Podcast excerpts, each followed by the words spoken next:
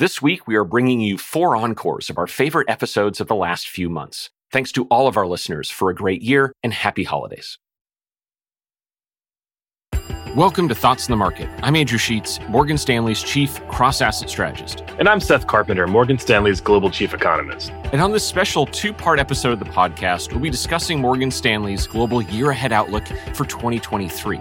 Today, we'll focus on economics, and tomorrow, we'll turn our attention to strategy. It's Tuesday, November 15th at 3 p.m. in London. And it's 10 a.m. in New York. So, Seth, I think the place to start is that if we look ahead into 2023, the backdrop that you and your team are forecasting looks different in a number of important ways. You know, 2022 was a year of surprisingly resilient growth, stubbornly high inflation, and aggressively tightening policy. And as we look ahead, all three of those elements are changing. I was hoping you could comment on that shift broadly and also dig deeper into what's changing the growth outlook for the global economy into next year. You're right, Andrew. This year in 2022, we've seen growth sort of hang in there. We came off of last year in 2021, a super strong year for growth, recovering from COVID. But the theme this year really has been a great deal of inflation around the world, especially in developed markets. And with that, we've seen a lot of central banks everywhere start to raise interest rates a great deal. So, what does that mean as we end this year and go into next year? Well, we think we'll start to see a bit of a divergence. In the developed market world, where we've seen both a lot of inflation and a lot of central bank hiking, we think we get a great deal of slowing and, in fact, a bit of contraction. For the euro area and for the UK, we're writing down a recession starting in the fourth quarter of this year and going into the beginning of next year. And then after that, any sort of recovery from the recession is going to be muted by still tight monetary policy. For the US, you know, we're writing down a forecast that just barely skirts a recession for next year with growth that's only slightly positive. That much slower growth is also the reflection of the Federal Reserve tightening policy, trying to wrench out of the system all the inflation we've seen so far. In sharp contrast, a lot of EM is going to outperform, especially EM Asia, where the inflationary pressures have been less so far this year. And central banks, instead of tightening aggressively to get restrictive and squeeze inflation out, they're actually just normalizing policy. And as a result, we think they'll be able to outperform. And Seth, you know, you mentioned inflation coming in hot throughout a lot of 2022 being one of the big stories of the year that we've been in. You and your team are forecasting it to moderate across a number of major economies. What drives a change in this really important theme from 2022? Absolutely. We do realize that inflation is going to continue to be a very central theme for all sorts of markets everywhere. And the fact that we have a forecast with inflation coming down across the world is a really important part of our thesis. So, how can we get any comfort on the idea that inflation is going to come down? I think if you break up inflation into different parts, it makes it easier to understand. When we're thinking about headline inflation, clearly we have food, commodity prices, and we've got energy prices that have been really high in part of the story this year. Oil prices have generally peaked, but the main point is we're not going to see the massive month on month and year on year increases that we're seeing for a lot of this year. Now, when we think about core inflation, I like to separate things out between goods and services inflation. For goods, the story over the past year and a half has been global supply chains. And we know, looking at all sorts of data, that global supply chains are not fixed yet, but they are getting better. The key exception there that remains to be seen is automobiles, where we have still seen supply chain issues. But by and large, we think consumer goods are going to come down in price and with it pull inflation down overall. I think the key then is what goes on in services. And here, the story is just different across different economies because it is very domestic. But the key here is if we see the kind of slowing down in economies, especially in developed market economies where monetary policy will be restrictive, we should see less aggregate demand, weaker labor markets, and with it, lower services inflation.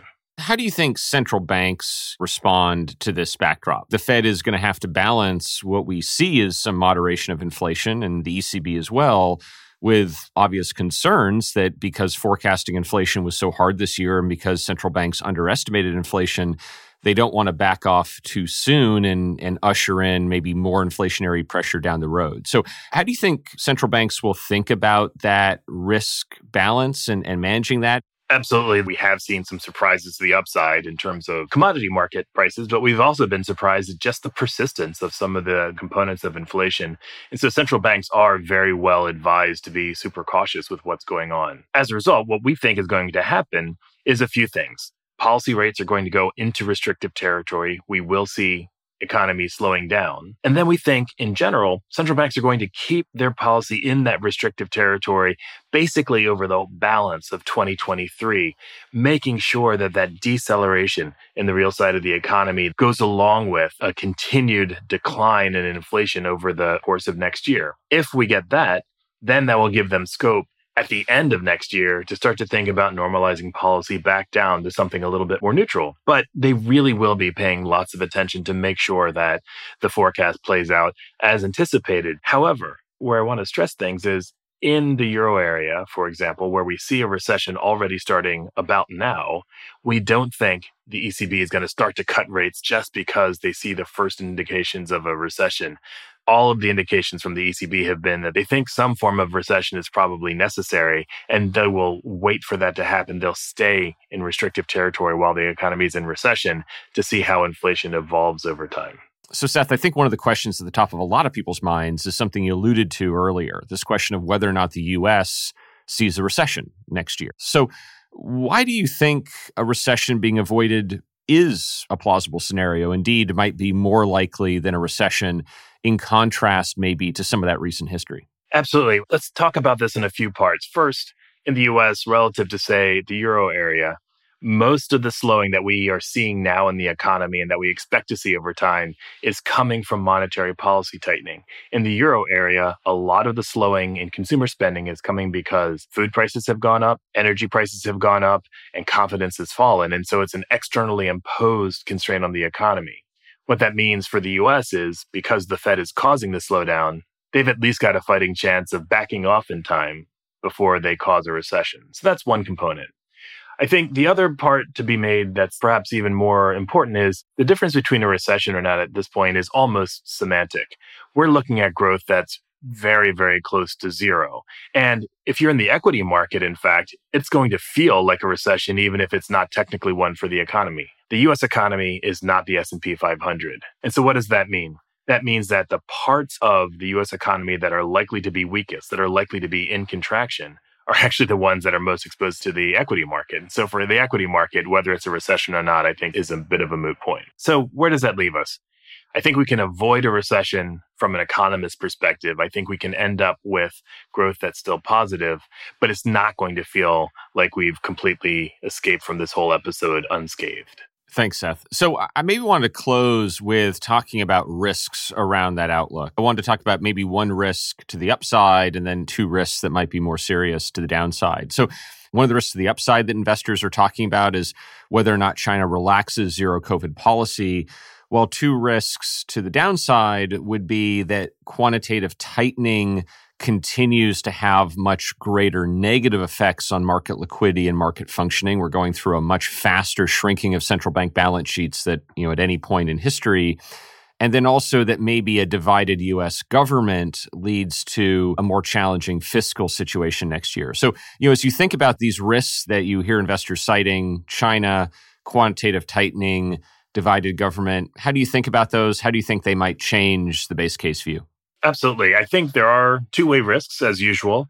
I do think in the current circumstances, the upside risks are probably a little bit smaller than the downside risks, not to sound too pessimistic. So, what would happen when China lifts those restrictions? I think aggregate demand will pick back up and our baseline forecast that happens in the second quarter, but we can easily imagine that happening in the first quarter or maybe even sometime this year. But remember, most of the pent up demand is on domestic spending, especially on services. And so what that means is the benefit to the rest of the global economy is probably going to be smaller than you might otherwise think because it'll be a lot of domestic spending. Now, there hasn't been as much constraint on exports, but there has been some. And so we could easily see supply chains heal even more quickly than we assume in the baseline. I think all of these phenomena could lead to a rosier outlook, could lead to a faster growth for the global economy. But I think it's measured just in a couple of tenths. It's not a substantial upside. In contrast, you mentioned some downside risks to the outlook. Quantitative tightening. Central banks are shrinking their balance sheets. We recently published on the fact that the Fed, the Bank of England, and the European Central Bank will all be shrinking their balance sheet over the next several months.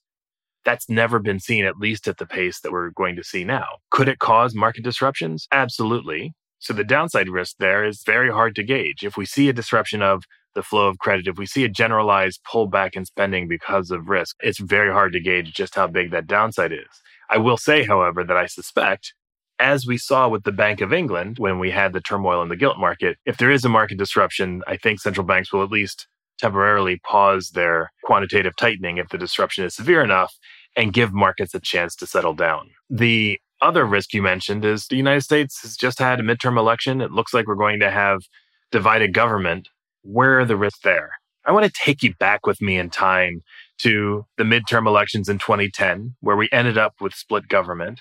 And eventually, what came out of that was the Budget Control Act of 2011. We had split government, we had a debt limit, we ended up having budget debates, and ultimately, we ended up with contractionary fiscal policy. I think that's a very realistic scenario. It's not at all our baseline, but it's a very realistic risk that people need to pay attention to. Seth, thanks for taking the time to talk. Andrew, I always like getting a chance to talk to you. And thanks for listening. Be sure to tune in for part two of this episode, where Seth and I will discuss Morgan Stanley's year ahead strategy outlook. If you enjoy Thoughts on the Market, please leave us a review on Apple Podcasts and share this podcast with a friend or colleague today. The preceding content is informational only and based on information available when created. It is not an offer or solicitation, nor is it tax or legal advice. It does not consider your financial circumstances and objectives and may not be suitable for you.